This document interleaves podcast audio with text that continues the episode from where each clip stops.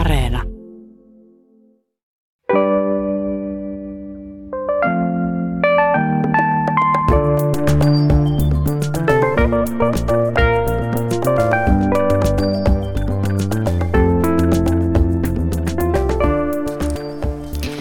hyvää huomenta ja tervetuloa Yle Radio yhteen psykologi Katariina Meskanen. Kiitos. Sekä tutkija Hannele Harjunen Jyväskylän yliopistosta. Kiitoksia. Katariina Meskanen, sä työskentelet HUSin syömishäiriöyksikössä ja sinulta on juuri ilmestynyt yhdessä valokuvaaja Heidi Strengellin kanssa kehosuhdetta käsittelevä kirja nimeltä Rakas keho. Ja siinä 16 tavallista suomalaista naista kertoo oman tarinansa siitä, että mitä he ajattelevat omasta kehostaan, millaisia tunteita se heissä herättää. Ja he esiintyvät kirjassa paljaina, alastomina. Millaisia tarinoita te saitte kuulla näiltä naisilta?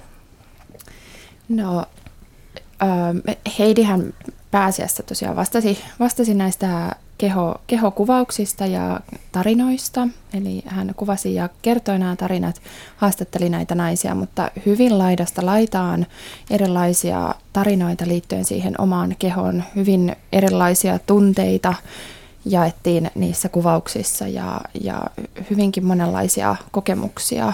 Ja monille tietenkin, kun me näitä lähdettiin huhuilemaan näitä halukkaita näihin kehokuvauksiin, niin oli kyllä meille ihan yllätys, että kuinka moni oli halukas jakamaan sen oman kehotarinansa. Mm. No, tyytymättömyys omaan kehoon, niin sehän iskostuu erityisesti meihin naisiin tosiaan jo nuorena. Ja tutkimusten mukaan jopa puolet alakouluikäisistä länsimaisista tytöistä kokee tyytymättömyyttä omaan kehoonsa. Ja itse asiassa tänään juuri julkistettiin THL:n kouluterveyskysely täällä Suomessa, ja tämä on suurin lasten ja nuorten hyvinvointia kartoittava tutkimus, johon vastasi 260 000 lasta. Ja tässä oli huomioitavaa se, että selvästi tytöt voivat huonommin kuin pojat. He ovat tyytymättömämpiä elämäänsä. Että jollain lailla tämä tyttöjen maailma on koventunut. Ulkonäköön ja menestymiseen liittyvät paineet on aika kovat ja sosiaalisesta mediasta välittyy kuvia siitä, että millaisen tytön ja naisen kuuluisi olla. Mitä sanot, Hannele Harjunen, siitä, että mistä tämä kumpuaa tämä tyytymättömyys, kun tosi pienetkin, tässä oli tutkittu nyt yläkouluikäisiä, mutta siis myös jo alakoulussa on havaittavissa sitä, että tytöt ovat kovin kriittisiä oman kehonsa suhteen. Lapset hyvin nopeasti nappaa sen käsityksen, mitä yhteiskunnassa pidetään normaalina ja hyväksyttävänä. Sitä erontekoa tehdään ihan jatkuvasti niin kuin päiväkodin pihalta lähtien, varmaan sitä aikaisemminkin. Mutta vaikka esimerkiksi omassa tutkimuksessa niin koulun alkaminen on ollut se paikka, jossa niin kuin on selkeästi niin kuin tultu sellaisen niin kuin vahvan normittamisen piiriin. Olipa ne nyt sitten koulukaverit, olipa se kouluterveydenhuolto tai liikuntatunnit, joissa kaikissa tavallaan opitaan sitä semmoista niin kuin hyväksyttävää ruumillisuutta, miltä sen pitää näyttää, miten sen pitää liikkua, millä tavalla se saa käyttäytyä. Eli mä nostaisin niin kuin tällaisen niin kuin usein esiin nostetun median, muodin ja tämän tyyppisten niin kuin rinnalle niin kuin meidän ihan tämmöiset niin kuin arkipäiväiset yhteiskunnalliset käytännöt, joilla sitä tyytymättömyyttä ruokitaan. Mm. Onko sulla tähän, Katariina, jotain vielä lisättävää? Joo, onhan se sosiaalinen vertailuhan on aivan valtavan vahva, varsinkin näissä niin kuin nuoremmalla iällä, kun tullaan siihen sosiaalisten roolien maailmaan, niin se, että miten minä suhteudun muihin ja miten mun oma keho suhteutuu muiden kehoihin, sillä on iso merkitys ja onhan se ihan totta, että tytöt altistuu tämmöiselle sosiaaliselle vertailulle aika nuorella iällä jo. Ja ihan jopa 5-vuotiaissa tytöissä on sitä tyytymättömyyttä omaan kehoonsa. Kyllä. Mä ajattelen, että mun esimerkiksi aineisto, jota mä käytin väitöskirjassa, niin siinä se kouluun alkaminen oli se ratkaiseva, mutta uskoisin, että tänä päivänä se olisi varmasti jo aikaisempi. Eli koko ajan nuoremmat ja nuoremmat tytöt tulevat sen piiriin. Ja toi sosiaalinen vertailu, se on hyvin oleellinen tässä, että se ei ole pelkästään nyt ne toiset koululaiset ystävät tai kaverit, vaan siinä on sellaisia niin kuin aikuisten maailman auktoriteetteja myöskin mukana, jotka niin kuin jaottelevat niitä tyttöjen niin kuin kehoja hyviin ja huonoihin, hyvin suoriutuvia, huonosti suoriutuvia. Esimerkiksi vaikka nyt sitten tämmöiset perinteiset liikuntatunnit ja nämä liikuntatuntimuistot on hyvin ehkä tyypillinen sellainen niin kuin paikka, jossa se tulee esille. On opittu, että ei ole ihan sellainen kuin pitäisi olla. Kun puhutaan usein, että tytöt nimenomaan altistuvat sellaiselle niin kuin yhteiskuntarakenteiden alle, että on paineet tulevat sieltä yhteiskunnallisesta rakenteesta, niin mitä siellä tarkoitetaan? Puhutaanko silloin juuri koulumaailmasta ja tämmöisistä niin kuin virallisista auktoriteeteista? No voidaan puhua niistäkin, mutta siitä millä tavalla niin kuin, tällainen niin kuin yhteiskunnallinen tukee esimerkiksi ajattelua siihen, että mikä on normaalia, mikä ei ole normaalia. Ja kulttuuriset sit käsitykset vaikka siitä kauneusihanteesta, joka silloin missäkin sattuu vallitsemaan, niin tietysti vahvistaa sitä. Et voi tehdä niinku eroa sen suhteen esimerkiksi, että mitä pidetään vaikka lääketieteellisesti normaalina, mutta mikä on sitten taas tämmöinen kulttuurinen ihanne, jotka saattaa poiketa aika paljonkin toisistaan. No meistä aikuisesta naisesta, niin kun olemme kasvaneet aikuisiksi, niin harva edelleenkään pystyy luettelemaan kehonosia, joihin olisi tyytyväinen, mutta sitten lista niistä kohennusta kaipaavista asioista useimmiten pitkä, niin oliko näin myös näiden naisten kohdalla, jotka tulivat mukaan tähän teidän kirjaanne, Katariina? Oli varmasti näiden naisten kohdalla ja hyvin monien muidenkin kohdalla, että se jotenkin me altistutaan niin paljon sille viestinnälle, että meidän keho ei ole sellaisenaan ihan täysin hyvä ja riittävä, vaan aina on jotain semmoista parannettavaa tai muokattavaa tai tuunattavaa tai korjattavaa, että se, että nainen olisi täysin tyytyväinen tai ylipäätänsä pystyisi nopeasti nimeämään semmoisia kehon kohtia, mihin on tyytyväinen, niin se on aikamoinen harvinaisuus. Tässä kohdassa tietysti voi lisätä ihan tuon kapitalismin tähän näin, joka on yksi keskeinen tekijä tietysti naisten kehotyytymättömyyden luojana. Ja erityisesti tällaisen niin kuin, täysin saavuttamattoman niin kuin kehoihanteen ylläpitäjänä. Eli aina löytyy uusi paikka, jota voisi niin kuin saada jollain tavalla sitten niin kuin tuunattua tai paranneltua. Ja joku siitä nyt sitten rahat kuitenkin käärii mukaansa. Niin, mä ajattelen, että tämä kukoistava dieettibisnes, jos mikä on malliesimerkki siitä, että mitä saadaan aikaan sillä, että viestitään naisille, että ei olla riittävän hyviä sellaisena, vaan aina olisi parannettavaa. Tai vähintäänkin ainakin ne pari kiloa tiputettavaa. Niin se on semmoinen kehä, että tuo dieettibisnes, sehän saa rahansa juuri tästä naisten tyytymättömyydestä, mutta sitten toisaalta se tyytymättömyys kasvaa, kun mainostetaan näitä erilaisia tapoja pikkaisen muokata itseään paremmaksi. Mutta sitten tätä mediaa ja mainoksia usein syytetään, että sieltä tulee sitä viestiä, että minkälainen pitäisi olla. Mutta jos puhutaan nyt ihan aikuisista ihmisistä, niin uskovatko aikuiset todella niin kuin mainonnan kuvia? Ottavatko he ne ihan tosissaan, kun toisaalta puhutaan myös siitä, että tämmöinen niin kuin, että mediaa kyseenalaistetaan nykyään aika paljon, niin miksi sitten mainoksia uskottaisiin? No sanoisin, että se toisteisuus on sen salaisuus. Eli että vaikka kuinka olisi mediakriittinen, niin se, että jos niin kuin vuodessa altistuu usealle tuhannelle kuvalle naiskehosta, jotka on pääasiassa täsmälleen samanlaisia, eli nuoria, hoikkia, lihaksikkaita, niin kyllähän siitä nyt kriittisempikin saattaa saada sellaisen käsityksen, että tämä on ainoastaan se normaali. Tämä on se ruumistyyppi, joka saa näkyä yhtään missään, se saa ottaa tilaa. Kaikki muut, olipa se niin sitten vanhoja tai lihavia tai jotain muuta, niin eivät ole tavallaan sellaisia, joita voi julkisessa tilassa näyttää. Ja kyllähän media kaikessa muodossaan ylläpitää jatkuvasti tätä tämmöistä stereotyyppistä kuvaa, että minkälainen on tyypillinen nainen. Ja sitten jos vertaa sitä, että mikä se on se stereotypia, mitä meille välitetään, ja vertaa sitä esimerkiksi tuohon kadulla kulkeviin naisiin, niin eihän ne millään tavalla suhteudu toinen toisiinsa. Että kyllähän meille paljon erilaisissa yhteyksissä nimenomaan tuodaan sitä ihan tavallista tai semmoista niin kuin hyvinkin kapea-alaista stereotypiaa naisesta ja se on aika hienovaraistakin se viestintä, että mitä siihen naisen kehoon liitetään. Mm. No Katariina Meskanen, mitä siihen huonoon kehon kuvaan, mitä kaikkea siihen liittyy, millaisia tunteita, mitä siitä voi seurata? No huono kehonkuva se on oikeastaan paljon enemmän kuin vain semmoista pelkkää tyytymättömyyttä omaan kehoon, että tyytymättömyys on yksi aspekti sitä huonoa kehonkuvaa, mutta jos oikeasti on negatiivinen kehonkuva, niin kyllähän se paljon rajoittaa sitä elämää, se vaikuttaa ihan suoraan siihen arkipäivään.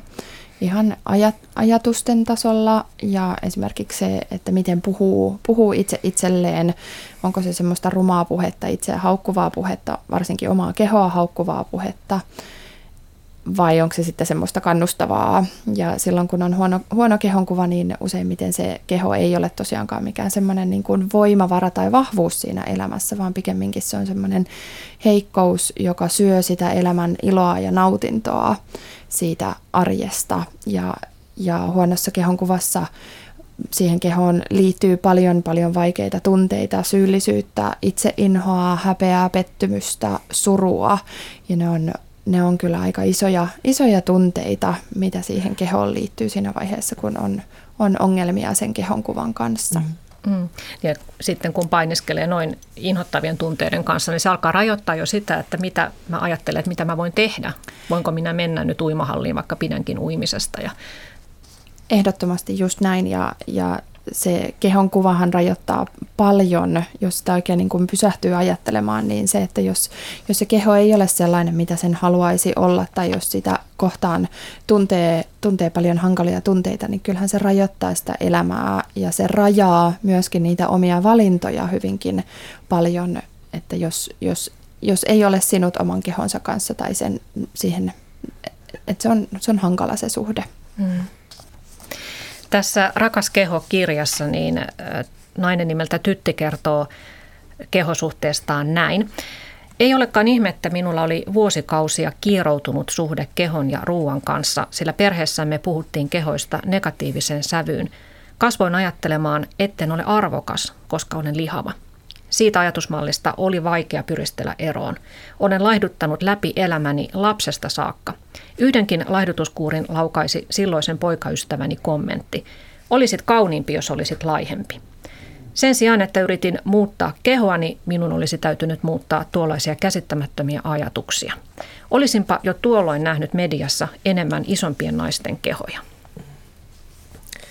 Joo, toi on hyvä esimerkki siitä, että sellaiset niin kuin esimerkit itselleen niin kuin, identifoitavissa olevat niin kuin esimerkit esimerkiksi naiskehoista niin kuin olisi kamalan tärkeää, että niitä olisi jatkuvasti niin kuin ihmisille saataville. Myöskin sellaisille, jotka eivät niitä aktiivisesti vielä kykene etsimään. Niin kuin esimerkiksi hän tässä puhuu siitä niin kuin lapsuudesta ja nuoruudesta, että olisinpa tiennyt. Mm. Ja tähän olisi niin kuin niitä ratkaisuja, eli se, että meillä olisi vähän tasa-arvoisempi. Esimerkiksi julkinen niin kuin, representaatiopankki, jossa olisi vähän monennäköisempiä ihmisiä. Niin ei kovin montaa sellaista esimerkiksi julkisuudessa esiintyvää naista tule mieleen, jotka todella viittaisivat kintailla näille kauneusihanteille. Niin, eipä tule kauheasti mieleen, mutta en tiedä kysytäänkö itse asiassa kauheasti tämän tyyppisiä asioita naisilta myöskään, kun niin. he julkisuudessa ovat. Että varmaan niin kuin osa niin kuin ajattelee, että silloin kun ovat julkisuudessa, se on niin kuin sellaista ammatillista enemmänkin kuin jotain muuta, mutta se on vaikea elää sen tyyppisen niin kuin vallitsevan kulttuurin ulkopuolella kenen tahansa. Mm. Itselleni luin ex-missi Lola Odasukan haastattelun, niin hän oikein ärähti siitä, että häntä on ainakin 3 kertaa yritetty saada vieraaksi TV:n tämmöiseen niin kuin laihdutusohjelmaan. Mm. Ja aina on asia esitetty hänelle sillä tavalla, että kun sulla nyt on paino-ongelmaa, niin nyt tässä olisi loistava tilaisuus päästä tuosta painosta eroon. Ja hän sitten niin kuin sanoi, että miksi hitossa on niin kuin tehty sellainen päätelmä, että hänen painonsa olisi hänelle joku ongelma. Mm. Ja samaten sitten, kun hän meni selviytyjät-ohjelmaan mukaan, niin hänen kaverinsa oli kauhistellut, että ethän sä voi mennä sinne kekkuloimaan niin kuin uimapuvussa, ja toinen kaveri oli sitten supattanut selän takana, että Lola menee siihen varmaan sen takia, että se on sille ainoa tapa onnistua laihduttamisessa. Mm. Että tässä on, Lola on mun mielestä yksi tämmöinen esikuva siitä, joka on niin kuin kyseenalaistanut nämä kauneusihanteet. Joo, hän on kyllä yksi niitä harvalukuisia, aivan ihana, muistan tämän niin kuin tapauksen silloin, kun siitä oli puhe, ja sehän on tosi vahva se käsitys siitä, että kaikki lihavat ihmiset haluavat laihduttaa, tai se, että he eivät olisi laihduttaneet aikaisemmin, tai että, eikä tämä päde edes pelkästään lihaviin ihmisiin, vaan kaikkien oletetaan jatkuvasti haluavan muuttua laihemmiksi. Mm. Se on mun mielestä aika uskomatonta, minkälaisia päätelmiä me tehdään vaan semmoisen ulkoisen olemuksen perusteella, että onko, mahtuuko siihen semmoiseen ulkoiseen kauneusihanteeseen, ja jos ei mahdu, niin mitä kaikkea siihen liitetäänkään, että ei muka pystyisi tai ei voisi. Mm. Niin, että se valinta tavallaan niin kuin ei ole mahdollinen, että niin kuin olisi olemassa tyytyväinen sellaiseen niin kuin kehoon, mikä on. Olipa se sitten niin kuin normaalikokoinen tai lihava tai erityisen hoikka. Mm. Se kertoo nyt paljon tästä niin kuin meidän puheen aiheena olevasta aiheesta. Että. Mm. Niin. No tähän liittyy, niin kuin tuossa mainitsin, nuo TV:n laihdutusohjelmat, niin nythän on juuri alkanut taas pyöriä tämä Suomen suurin pudottaja TV-ohjelma, jossa siis julkikset kisailevat siitä, että kuka onnistuu laihduttamaan eniten, ja joka viikko sitten kisasta tippuu henkilö, joka on vähiten pudottanut painoa. Niin mitä mieltä te olette tämän tyyppisestä ohjelmista ylipäätään? No mun mielestä niin tällainen laihduttaminen viihteenä ei ole kauhean hyvä idea ylipäätäänkään. No tässä tapauksessa tietysti kyse on julkiksista, että heillä on varmaan joku muukin agenda siinä ohjelmassa olla kuin pelkästään se laihduttaminen, mutta en pidä näitä ylipäätään tämmöisiä niin kuin julkisia laihdutusohjelmaformaatteja oikeastaan mitään niistä mitenkään erityisen niin kuin hyvänä ideana. Esimerkiksi sen takia, että jos me nyt jatkuvasti opetetaan ihmisille, että se laihduttaminen on oleellista ja tärkeää kaikille koko ajan, niin me annetaan myöskin niille lapsille ja nuorille se viesti, että se nimenomaan on näin. Ja syömishäiriöalan ihmiset tietysti niin kuin tietävät, että kaikki syömishäiriöt ovat alkaneet yleensä laihduttamisesta. Olipa se syömishäiriön laji mikä hyvänsä. Mm. Eli se laihduttaminen ei ole koskaan sellaista niin sanottua viatonta toimintaa. Mm. Ehdottomasti samaa mieltä kuin Hannele. On musta on iso ongelma, että laihduttamisesta tehdään bisnestä ja viihdettä. Ja paitsi, että silloin se laihduttaminen on kaikkialla, niin se myös, paitsi että se altistaa myöskin sitä yksilöä, joka siihen laihduttamiseen osallistuu, häiriintyneelle ruokasuhteelle, häiriintyneelle kehosuhteelle, niin se myös altistaa meitä muitakin sille, että se ei millään tasolla ole mun mielestä viatonta viihdettä. Ja pikemminkin mä ehdottaisin, että miksei meidän julkikset kisaile siitä, että kuka olisi parhaiten sinut itsensä kanssa ihan sellaisenaan, ihan tällaisen kehon kanssa, mikä on nyt, ilman että sitä tarvitsisi millään tavalla muokata tai korjata tai laihduttaa tai parannella. Mm. Tai sitten jos tälleen vähän brutaalisti ajattelee, että no me tiedetään ihan tutkimuksesta, että noin 4-5% laihduttaneista pysyy millään tasolla niin kuin siinä laihdutustuloksessaan, olipa se, niin kuin se tavoite tai ei. Et me voidaan nyt esimerkiksi vaikka 2 vuoden päästä katsoa nämä samat julkikset. Voidaan kutsua heitä toiseen tällaiseen samanlaiseen ohjelmaan, koska todennäköisesti niin kuin heistä nyt se 4-5% niin kuin on enää siinä mahdollisesti tavoittamassaan painossa. Että sillä tavalla niin kuin kyyninen, mutta niin kuin täysin niin kuin paikkansa pitävä fakta. No entäs sitten nämä terveysriskit, että moni näistä julkiksistakin niin, ovat tällaisten niin kuin käyrien mukaan merkittävästi ylipainoisia, ja sitten kun he onnistuvat laihtumaan, niin monihan heistä toteaa tosi tyytyväisenä, että heidän elämänlaatunsa on parantunut ja he ovat nyt terveempiä. Monellahan se kokemus on, mä osaan puhua enemmän tietysti siitä sosiaalisesta puolesta siitä, eli kun ihmiset kokevat niin paljon enemmän hyväksyntää sellaisesta normaalikokoisessa vartalossa eläessään kuin siinä lihavassa, jonka useimmiten ymmärtää vasta siinä vaiheessa, kun on jostain syystä tai toisesta niin kuin laihtunut tai on sen normaali painoinen, niin se tavallaan siinä kohdassa tulee esille se, että miten paljon siitä lihavuudesta tavallaan esimerkiksi rokotetaan sosiaalisesti. Niin osa sitä hyvinvointia on varmasti tämä, että noi tulee hyväksytyksi ja sekin on ihan niin kuin tosiasiallista, mitä tapahtuu. Mm. Niin, Hannele Harjunen, sinähän olet tutkinut lihavuutta juuri tästä yhteiskuntatieteellisestä näkökulmasta, sitä, että mitä se lihavuus sosiaalisena ilmiönä on, niin tosiaan tämä lihavuus on näistä kaikista mahdollisista keho-ongelmista sikäli juuri poikkeava, että kun sehän näkyy ulospäin, että kysymys ei ole vaan siitä, että mitä minä itse sisälläni nyt tässä tuskailen, niin sillä tosiaan on siis ihan tutkimuksellisesti koettu ja sillä on siis sosiaalisia seurauksia. Minkälaisia? Joo, lihavuus, me tiedetään siitä me tiedetään niin kuin paikallisesti paljonkin, että esimerkiksi angloamerikkalaisessa maailmassa on tutkittu varsin paljon. Suomessa vähän vähemmän, mutta meillä on myös suomalaista tutkimusta esimerkiksi työelämän suhteen, terveydenhoidon, henkilökunnan kanssa kohtaamisien suhteen, työelämän suhteen esimerkiksi se, että korkeakoulutetut naiset erityisesti, korkeakoulutetut lihavat naiset saavat vähemmän palkkaa kuin normipainoiset tai normikokoiset, etenevät heikommin urallaan. Lihavat naiset myös työllistyy hitaammin, jos ovat poissa työelämästä. Sitten nämä terveydenhuollon kanssa olevat kohtaamiset on tosi moninainen joukko erilaista huonoa kohtelua, huomauttelua, usein sitä, että ei kuunnella, mitä asiakkaalla on sanottavaa, tai kieltäydytään esimerkiksi hoitamasta jotain tiettyjä asioita sen takia, että on tietyn painoinen vaikkapa. Ja sitten niin kuin tällaisia kaikenlaisia erilaisia sosiaalisia sanktioita, joita ihmiset sitten osittain niin kuin, tulee siitä, että välttää tekemästä jotain, koska tietää, että se mahdollisesti aiheuttaa huonoa kohtelua, niin kuin esimerkiksi tällaiset niin kuin urheiluun, tanssiin, syömiseen liittyvät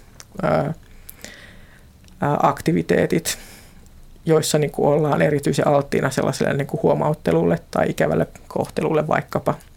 Et ne sellaiset niin kuin sosiaaliset seuraukset on aika moninaisia ja ne on hyvin usein semmoisia aika arkisiakin, että ne on tavallaan jatkuvasti läsnä siinä sitten elämässä. Mm. No toi on kyllä aika hurja juttu, että lihava saa vähemmän palkkaa kuin normaalipainoinen. Lihavat naiset siis. Niin, naiset nimenomaan. Mm. Sähän olet, Hannele Harjunen, nyt tästä teemasta tekemässä kirjaakin, eli tutkit suomalaisten ihmisten syrjintäkokemuksia ylipainon takia ja keräsit Helsingin Sanomien kanssa yhdessä aineistoa ja sulle vastasi 18 000 ihmistä viikon aikana. Aika hurja määrä. Joo, eli siinä on painoon liittyvä syrjintä, että se ei ollut pelkästään niin kuin lihavuuteen liittyvä se kysymyksen asettelu. Mutta tosiaan 18 000, 14 000 naista, 4 000 miestä noin. Eli viikon sisällä valtava määrä ihmisiä halusi kertoa niin kuin omista kokemuksistaan tähän liittyen. Ja pääasiassa sellaisia vastaajia, joilla todellakin oli niin kuin kokemuksia asiaan liittyen. Sekä mikä oli ehkä sellainen niin kuin yllätys, oli, että siellä oli niin paljon ihmisiä, jotka niin kuin ovat niin sanotusti normaalikokoisia ja painoisia, mutta se kertoo mun mielestä nyt sit siitä, mihin niin kuin ongelmaa tavallaan tämä Katariinan kirja myöskin on nyt sitten tehty. Eli kukaan ei ole turvassa siltä tai kaikkihan ovat niin kuin potentiaalisesti lihavia. Ja me ollaan kaikki jonkun niin kuin yhden niin kuin jalan murtumisen tai lääkekuorin päässä siitä, että paino voi alkaa nousemaan ja sitten me ollaan näiden niin kuin samantyyppisten niin kuin sosiaalisten rangaistusten niin kuin piirissä. Ja sen uhkahan on sille inhimillisesti katsoen aika suuri. Mm. Sen kanssa, niin kuin, jos joutuu elämään, niin ei ihme, että tekee mieli niin kuin sit tehdä paljon ehkäiseviä toimenpiteitä. Mm. Oliko nämä 1 000 ihmiset, jotka eivät itse asiassa ole ylipainoisia, mutta kuitenkin vastasivat tähän kyselyyn, niin oliko se enemmänkin, että he halusivat kertoa tästä sisäisestä kamppailusta, vai olivatko he todella kokeneet jotakin mielestään syrjintää? No, osalla tietysti niin kuin on ollut menneisyydessä myöskin. Mehän ei niin kuin sen perusteella, minkä kokoinen ihminen on tällä hetkellä. Me ei tiedetä hänen painohistoriansa, että se voi olla niin kuin ihan minkälainen vaan. Että sikäli ei voi sanoa, että he olisivat, niin kuin, tietäisivät vain jostain yhdestä kokemusmaailmasta, yhdestä kehosta käsin. Mutta kyllä ne oli kauhean yleisiä ja erityisesti naisilla sitten ne huomauttelut liittyen sitten niin kuin erityisesti niihin naisten ruumiin osiin, johon jatkuvasti niin kuin katse kiinnittyy vaikkapa mediassa tai muualla. Sitten taas miesten kohdalla ne kokemukset oli usein niin kuin sellaiselta ajalta, kun he ovat olleet nuoria, he ovat olleet niin kuin siinä vaiheessa kasvua, että ovat sellaisia tosi hoikkia esimerkiksi, tai ovat kaivanneet, että pitäisi olla toisenlainen, pitäisi olla isompi, pitäisi olla semmoisella niin kuin perinteisellä niin kuin toimintasankaritavalla maskuliinisen tai jotain sen tyyppistä, että se lihaksien koko esimerkiksi tai massan puute ja siihen liittyvä kommentointi tai väheksyvä puhe esimerkiksi on yleistä, eli näitä kokee kyllä kaikki. No liittyen vähän tähän, mitä Hannele sanoi, että siellä vastauksessa tuli naiselta erityisesti jonkin tiettyyn ruumiin osaan, takapuoli, reidet, vatsa, varmaan tämän tyyppisiä asioita, mihin ollaan tyytymättömiä. Niin sä Katariina Meskanen, te kirjoitatte tuossa teidän kirjassanne, että me kuvitellaan helposti me naiset, että me ollaan tosiaan tyytymättömiä nyt vain vaikka niihin reisiin, tai että jos mä nyt saisin ne kapeammat reidet, niin mä näyttäisin paremmalta, tai jos mulla ei olisi niin paljon selluliittia, niin mä voisin kesällä pitää sortseja ja hameita, nyt mä en voi. Mutta onko tosiasiassa näin, että se tyytymättömyys oikeasti rajautuu vaan siihen yhteen tiettyyn kehon osaan?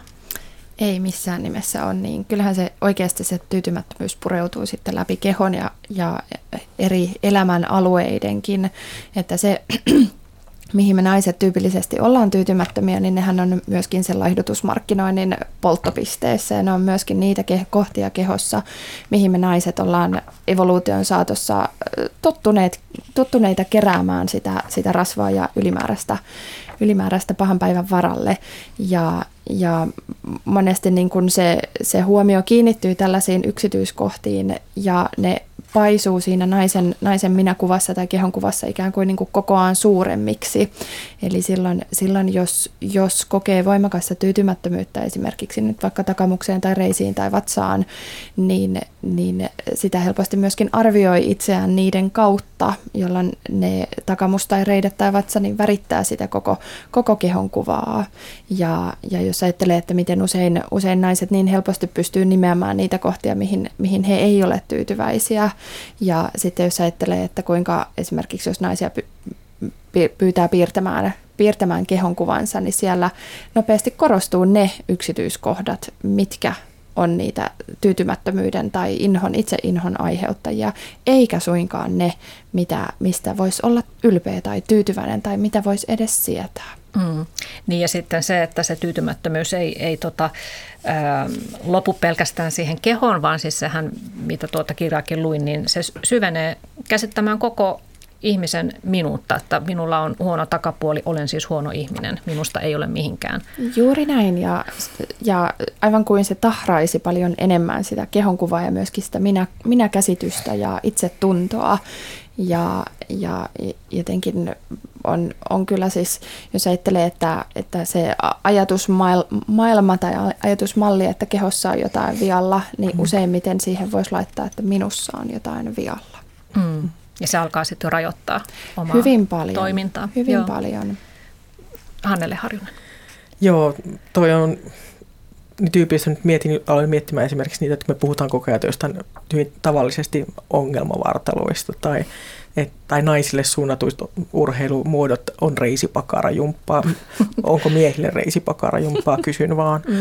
Ja tällaisella tavalla nyt pidetään yllä sitä, että nämä tietyt osat naisruumista on jostain syystä niin kuin ongelmallisia ja niiden pitäisi olla tietynlaisia. Ja sitten hyödyllistä on kysyä, että kuka tästä hyötyy, että miksi näiden pitäisi olla toisenlaisia.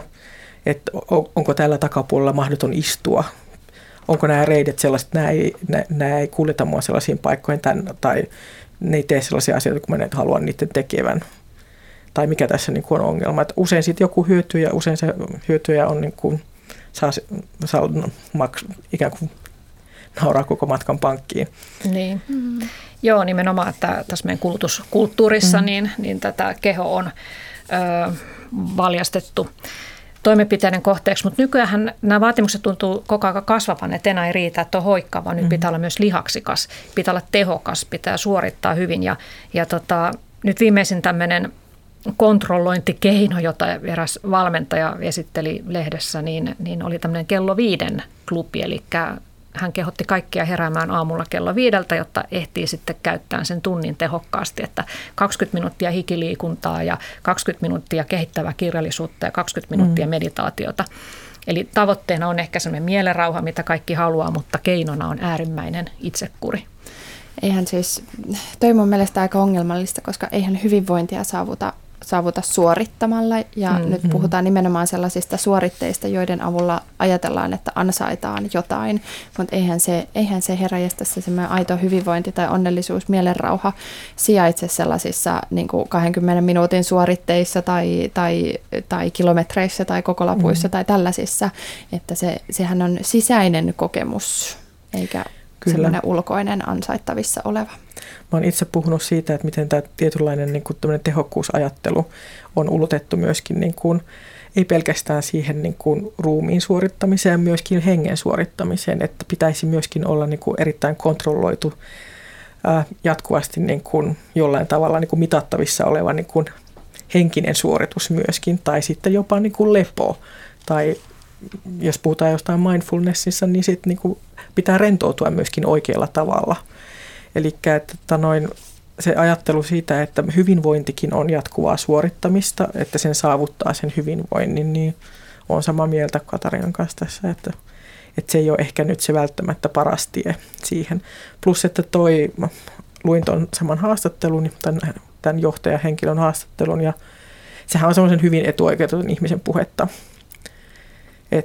että kuka tällaiseen pystyy, se vaatii tietynlaisen niin kuin työrytmiin, se vaatii tietynlaisen perhetilanteen, se vaatii tietynlaiset rahavarat ja koulutuksen ja niin edelleen. Tietynlaisen yhteiskuntaluokan. Aivan, eli se ei ole millään tavalla niin kuin kaikille saavutettavissa, enkä sano, että se pitäisi edes niin kuin olla tavoitteena. Niin. Onneksi ei. Ja ongelma, mikä mun mielestä tähän vielä liittyy, on se, että siinä vaiheessa, kun sitä ei saavuta, niin tuntee huonommuutta ja syyllisyyttä siitä. Ja nehän ei ole millään tavalla hyviä lähtökohtia hyvinvoinnin tavoittelulle, semmoinen syyllisyyslähtöinen. Kyllä, eli aina kun tällaisista tehdään uusia normeja, niin niissä on aina se potentiaali, että niistä tulee myöskin uusi sellainen vaatimus, jossa voi taas niin kuin olla menestymättä tai niin kuin epäonnistua. Tässä oli äänessä lihavuustutkija Hannele Harjunen Jyväskylän yliopistosta ja lisäksi täällä on psykologi Katariina Meskanen kertomassa Rakas keho-kirjasta. No siis, jos ajatellaan kehosuhdetta, niin sehän tarkoittaa siis sitä, että mitä me sisäisesti ajattelemme omasta kehostamme. Ja jos kehosuhde on huono, vaikkapa nyt ylipainon takia, niin muuttuuko kehosuhde sitten hyväksi, tai jos laihtuu siihen ihanne kehoon, niin onko sitten hyvä kehosuhde? Tämä on aika klassinen ajatus, että jos mä vaan saisin paremman kehon, niin mun olisi parempi olla siinä omassa kehossa. Tai mä voisin paremmin tai olisin onnellisempi tai mulla olisi parempi itsetunto tai olisin menestyvämpi.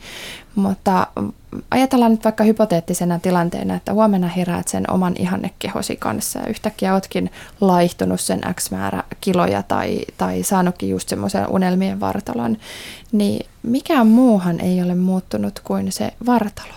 Edelleenkin joutuisi hakemaan uudenlaisen asennoitumiseen siihen omaan kehoonsa, opettelemaan uudenlaisen suhteen siihen kehoon. Kehon kuvahan ei varsinaisesti muutu. Ja kehon kuva ja kehosuhde, sehän on kokoelma asenteita. Ja se ei varsinaisesti, niin kuin mä ajattelen, että siis me mennään metsään sillä, että me treenataan parempaa kehoa, kun oikeasti meidän pitäisi treenata parempaa kehonkuvaa ja parempaa kehosuhdetta, jotta me voitaisiin voida hyvin siinä meidän omassa kehossamme. Eihän se ole mikään semmoinen asia, joka sijaitsee siinä kehon pinnalla tai niissä kehon ulkoisissa ominaisuuksissa. Niin ei tarvitse oppia rakastamaan sitä omaa kehonsa, voi silti kohdella sitä kehoansa rakkaudellisesti. Kyllä, ja kyllä mä ajattelen, että kyllä se on aika hyvä tavoite se oppia rakastamaan sitä omaa kehoansa. Kyllä ehdottomasti siihen pitää pyrkiä tai kannattaa pyrkiä, mutta useimmiten se ei ole se ensimmäinen askel. Useimmiten se tunne seuraa toimintaa ja jo se voi olla iso muutos siinä konkreettisessa arjessa, että alkaa kohdella sitä kehoaan aivan kuin rakastaisi sitä, vaikka ei ehkä ihan vielä pysty sitä tuntemaan. Ja monesti ne ajatukset, tunteet seuraa sitä konkreettista käytännönläheistä käyttäytymistä. Eli mikä olisi semmoinen ensimmäinen rakastava, armollinen, kunnioittava teko sitä omaa kehoaan kohtaan. Ja rakkauteen tietysti niin kuin pääsemiseen joutuu varmasti tekemään useimmat paljon itse tutkiskelua ja erilaista niin kuin työstämistä, mutta niin kuin kollegani Saara Särmä on joskus sanonut, että on myöskin ihan hyvä, jos ei aktiivisesti vihaa sitä kehoaan. Niin siitä voi lähteä liikkeelle. Eli jos ne pääasialliset tunteet on siihen liittyen ollut sitä häpeää ja syyllisyyttä, epäonnistumisen tunnetta tai jotain muuta, niin niitä keinoja, millä tavalla sitä ruumiista itsetuntoa voisi kasvattaa. Joo, nyt voidaankin mennä tähän seuraavaan asiaan, eli miten askeleelta voi parantaa sitä omaa kehosuhdetta. Mä luen taas yhden sitaatin tuosta Rakas keho-kirjasta. Siinä 50-vuotias Mari kertoo: nuorena kehoni oli hoikka ja kaunis, mutta en osannut arvostaa sitä silloin. Omilleni muutettuani elämäntapani muuttuivat. Lihoin valtavasti ja nyt häpeän sitä, millaiseksi vartaloni on vuosien myötä muuttunut. Elämäni ei mennyt suunnitelmien mukaan. En koskaan saanut toivomaani parisuhdetta enkä lapsia. Häpeän olla valokuvissa, koska näytän niin suurelta. 50 kriisi on vahvasti päällä. Koen elämäni menneen hukkaan. Ei ole enää oikein mitään odotettavaa. Mahani on hurjan suuri ja näkyvä osa, josta en pidä. Aikoinaan muiden ilkeät kommentit satuttivat minua paljon.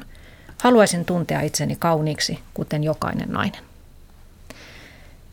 Miten, Katariina Meskanen, sinä neuvoisit Maria ja muita hänen kaltaisia, jotka tuntevat samoin, niin ottamaan sen ensimmäisen askelen kohti parempaa kehosuhdetta?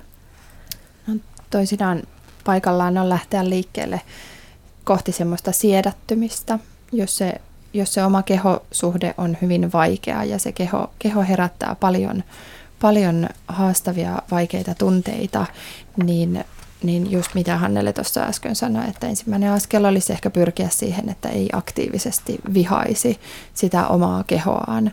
Ja joskus se, että pystyisi jollain tavalla siedättymään itselleen askel askeleelta, siedättää, altistaa itselleen, sille omalle keholleen itseään ja pyrkii jonkunnäköistä semmoista kunnioittavaa suhdetta, että monesti tärkeää on tietenkin se hyväksyminen, että voisi jollain tasolla päästä semmoiseen ajatukseen käsiksi, että hyvä on, tämä on mun keho, hyvä on, tässä mun elämä on mennyt näin.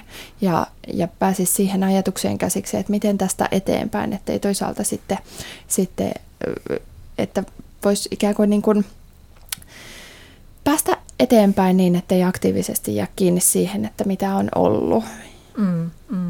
Ja varmaan myös sitten sen erottaminen, että jos mä ajattelen itsestäni jotakin huonoa, niin se on vain ajatus, mutta se ei tarkoita, että mä olisin huono.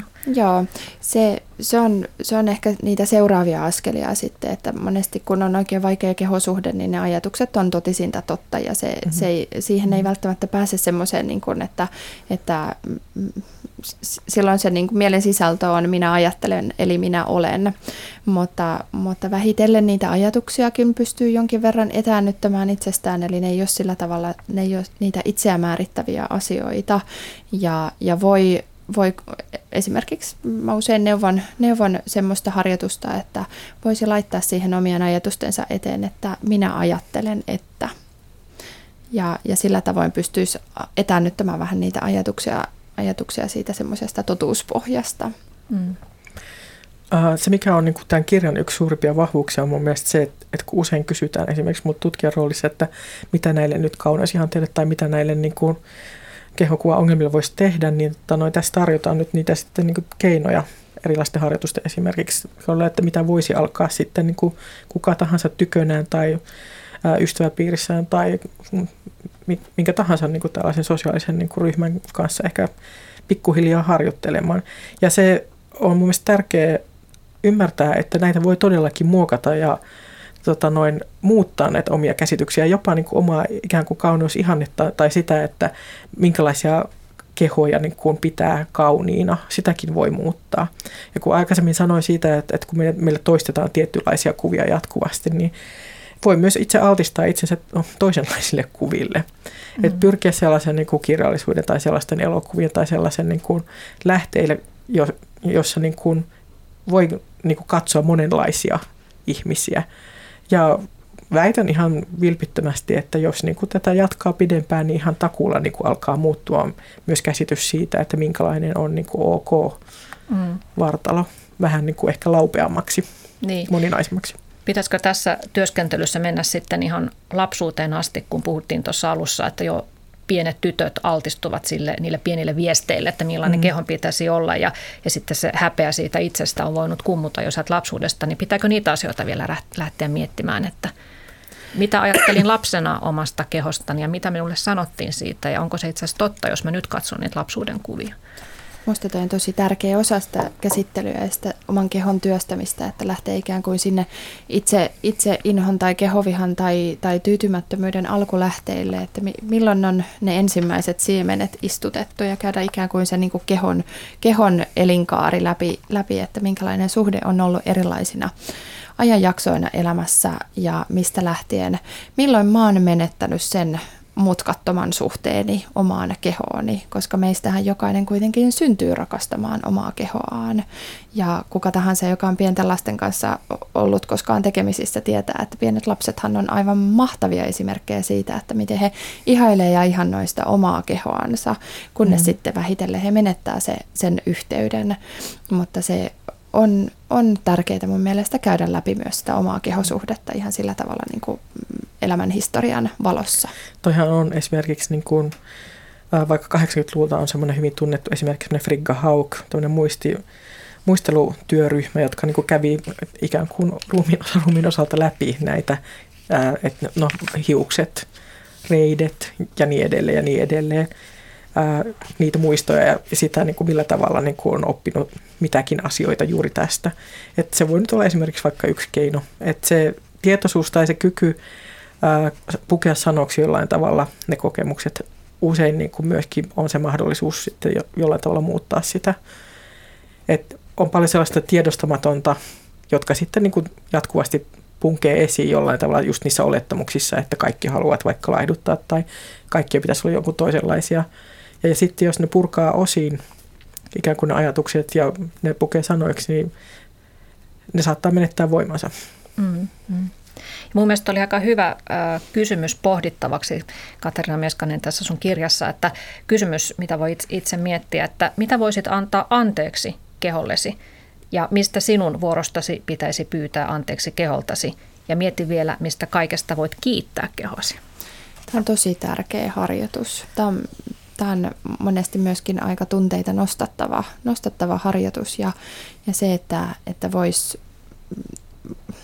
voi pyytää anteeksi siltä omalta keholtaan sitä kaikkea, mitä on ehkä huonosti kohdellut sitä tai rumia puheita siitä puhunut, niin tärkeä vaihe siinä kumppanuussuhteen muodostamisessa kehon kanssa. Ja siihen liittyy myöskin se tunnetason työskentely, että läpikäy niitä myöskin erilaisia tunteita, mitä siihen kehosuhteeseen on kautta aikojen liittynyt. Pyrkiä sellaiseen rauhaan oman kehonsa kanssa. No tuossa Hannele Harjunen, kun sanoit, että jos on kovin vaikea se kehosuhde, niin kannattaisi ehkä olla miettimättä niitä kauneusihanteita tai yrittää ympäröidä ensä toisenlaisilla kauneusihanteilla. Ja yksi tekijä varmaan sitten se, että yrittää unohtaa ne kokonaan ja miettiä sitä, että miten mun keho voisi tulla toiminnallisemmaksi, mitä mä tämän kehon kanssa voisin tehdä. Ja sitä kautta sitten voisi ehkä tulla uusia tuulia elämään. Joo, toi on yksi keino. Nyt me ollaan tietysti puhuttu paljon sellaisista, niin kuin mitä yksilö voi tehdä itsensä kanssa. Mä oon yhteiskuntatieteilijä, mä uskon, niin kuin, että lopulta niin kuin, tämä ei ratkea pelkästään sillä, että yksilöt itse niin kuin, päättävät vaan rakastaa itseään, vaan sitten me toivottavasti ne itseään rakastavat yksilöt sitten niin kuin, pystyisivät levittämään tämän niin kuin, ajattelun vähän niin kuin, laajemmalle, eli sitten tulisi tämmöinen yhteiskunnallinen normi esimerkiksi. Että vaikkapa nyt sitten, että naisten kehot saisivat olla rauhassa sellaisia kuin ne ovat. Ja naiset eivät tuntisi jatkuvaa painetta esimerkiksi tai nuoret tytöt tehdä jotain niin kuin jatkuvasti sille. Mutta sellaisia niin kuin voimaantumisen tunteitahan siitä kehosta voi saada jollain muillakin tavoilla kuin näillä tällaisilla perinteisillä, eli sillä, että niin kuin sitä ihaillaan siitä normatiivisesta kauneudesta tai siitä, että miten hyvin on onnistunut täyttämään ne tietyt niin kuin ihanteet. Sehän on ihan absurdi ajatus, että no, tämä olisi niin kuin se ihailun niin kuin tärkein. Meillä on paljon muita syitä ihailla naisia ja niitä niin kuin kykeneviä upeita vartaloita esimerkiksi. Minusta on tosi tärkeää se, että me naiset korostetaan myöskin omaa toimijuuttamme paljon enemmän, että me ei vaan olla sellaisia pelkkiä ulkonäöllisiä objekteja, paitsi yhteiskunnan tasolla, niin myöskin ihan niin kuin omissa silmissämme, että meidän kehot tuntee, ne liikkuu, ne aistii, ne elää, ne hengittää, ne ei vaan pelkästään näytä joltain. Ja silloin se ihailun kohde voisi olla nimenomaan se, että mihin kaikkeen me pystytäänkään näillä meidän mahtavilla kehoilla, mitä meille on annettu. Mm. No millä tavalla sitten keho ja mieli ovat samaa kokonaisuutta, kun ajatellaan tätä kehosuhdetta ja sen kehittämistä? No. Ne usein vaan halutaan ulkoisesti muokata sitä kehoa, eikä huomata, että sehän on ihan olennainen osa myös mieltä. Ne on samaa. Mä puhun tuossa kehossa tai kirjassakin kehomielestä, ja sehän on semmoinen niin kuin kehon ja mielen erottamaton liitto. Ja mun mielestä se on yksi nykyajan vitsaus, että me ollaan vähän niin kuin tämmöisiä niin kuin puhuvia päitä, ja sitten meihin on kiinnittynyt joku tämmöinen keho, joka roikkuu mukana, ja sitten sille suoritetaan erilaisia toimenpiteitä. Mutta silloin, kun on esimerkiksi vahva kehosuhde, niin se keho ja mieli ovat yhtä. Ne on erottamattomasti yhtä, ja se, missä mieli voi hyvin, keho voi hyvin, mieli voi hyvin.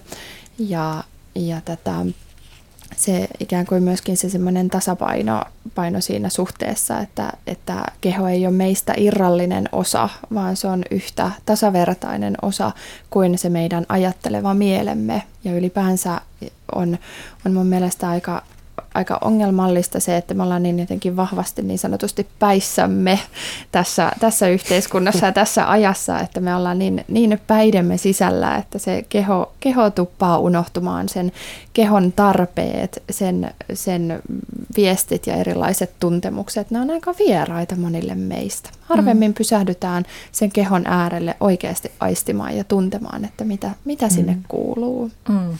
Niin, että kannattaako lähteä rääkkilenkille, vai voisiko vaikka rentoutumishetki olla nyt tällä hetkellä se parempi vaihtoehto. No vielä, jotta konkretisoituu tämä asia, niin miten sä, Katariina Meskanen, voisit ottaa kuin esimerkin, että mitä me tehdään meidän kehomme ja mielemme eteen, jos se motivaation lähde on itseviha, tai sitten jos se on se, että hyväksymme itsemme. Miten se toiminta eroaa näistä kahdesta eri motiivista katsottuna? No jos motiivina on semmoinen itseviha, niin monesti kehohan on silloin semmoinen toimenpiteiden kohde, jonka kautta yritetään ostaa jotain hyväksyntää itselle. Ja silloinhan se on myöskin taas kerran semmoinen itsestä irrallinen enemmänkin objekti kuin subjekti. Mutta jos me voidaan suhtautua siihen kehoon semmoisena matkakumppanina, jos me voidaan hyväksyä se ihan sellaisena kuin se on, niin siitä hyväksymisestä käsin kumpuavat teot, niin nehän tuottaa myöskin hyvää meidän keholle. Eli se nimenomaan esimerkiksi sellainen pohdinta, että tarviiko nyt lähteä rääkkilenkille vai voiko ihan vaan olla, tai voisiko enemmän pysähtyä päivän aikana sen kehon äärelle tunnustelemaan, että mitä siellä tapahtuu, tai miltä musta tuntuu siellä omassa kehossa, tai voiko mun keho hyvin tällä hetkellä. Mm. No, mitä sä sanot, Hannele Harjunen, kun tuossa äsken mainitsit, että tämähän ei ole pelkästään sillä ratkaistu tämä asia, että kukin nainen nyt keskenään kamppailee näiden asioiden kanssa, vaan tarvittaisiin myös semmoista laajempaa muutosta. Niin onko sun mielestä tämä viime vuosina esillä ollut kehopositiivisuusliike sellainen, joka mahdollisesti voi vielä laajeta ja tuoda ehkä jotain muutosta näihin ihannekuviin? Vai onko se vielä sellaista marginaalipuuhailua?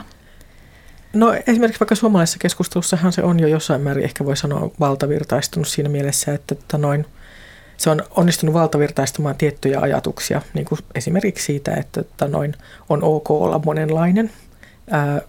että sitä ruumista tosiaan voi rakastaa, vaikka se ei olisi niin juuri sen niin kuin tietynlaisen niin kuin muotin mukainen. Ja siinä on poliittista voimaa kyllä mun mielestä. Et mä oon vähän että kun se tosiaan on lihavuusaktivistien aikaansaama liike, niin mä oon vähän huolissani siitä, että tavallaan, että se laajentuessaan ikään kuin kaiken kokoisten ja kaikenlaisten naisten tällaiseksi niin kuin hyvinvointiliikkeeksi liudentuu tavallaan liikaa, eli sieltä unohtuu tavallaan taas ne naiset, jotka niin kuin sen alulle panivat, eli se lihava nainen joutuisi jälleen sinne marginaaliin omasta liikkeestään, mutta on sitä mieltä kyllä, että se on jo nyt herättänyt oikein niin kuin hyvässä määrin keskustelua ja se sitten, että se herättää myöskin paljon kritiikkiä, niin silloin voi aina kysyä, että mitä etuoikeutta tässä uhataan, minkälaista niin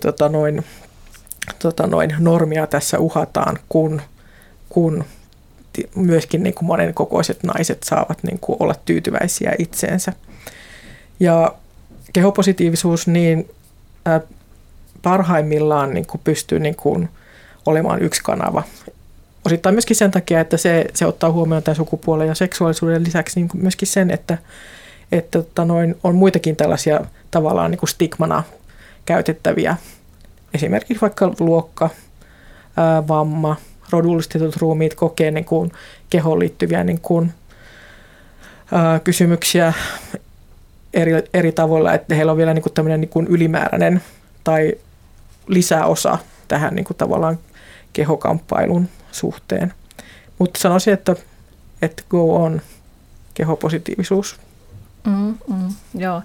Ja tosiaan kehosuhteeseen liittyy myös kehorauha, paitsi itsensä kanssa myös, että ympäristön kanssa, että jokaisella tytöllä ja naisella pitäisi saada olla rauha olla sellaisena kuin on, niin liittyen vielä tähän tämänpäiväiseen THL:n koululaiskyselyyn, niin toissa vuonna 18% 8-9-luokkalaisista tytöistä kertoi ahdistelusta ja ehdottelusta, ja tänä vuonna heidän osuutensa oli 27%, eli selvästi kasvanut se kokemus. Mutta mietin, että tämähän voi olla myös sitä, että tytöt ovat voimaantuneet ja heidän toimijuutensa on vahvistunut, eli he tunnistavat nykyään paremmin sen, että toi ei ollut sopivaa ja uskaltavat myös vastata näissä kyselyissä rehellisesti. Niin kuin osa häirintää, niin kuin osa myös näitä kehoihanteita, niin seksismi on valtava voima ja mitä enemmän sitä vastaan voidaan taistella eri keinoin, niin sen parempi.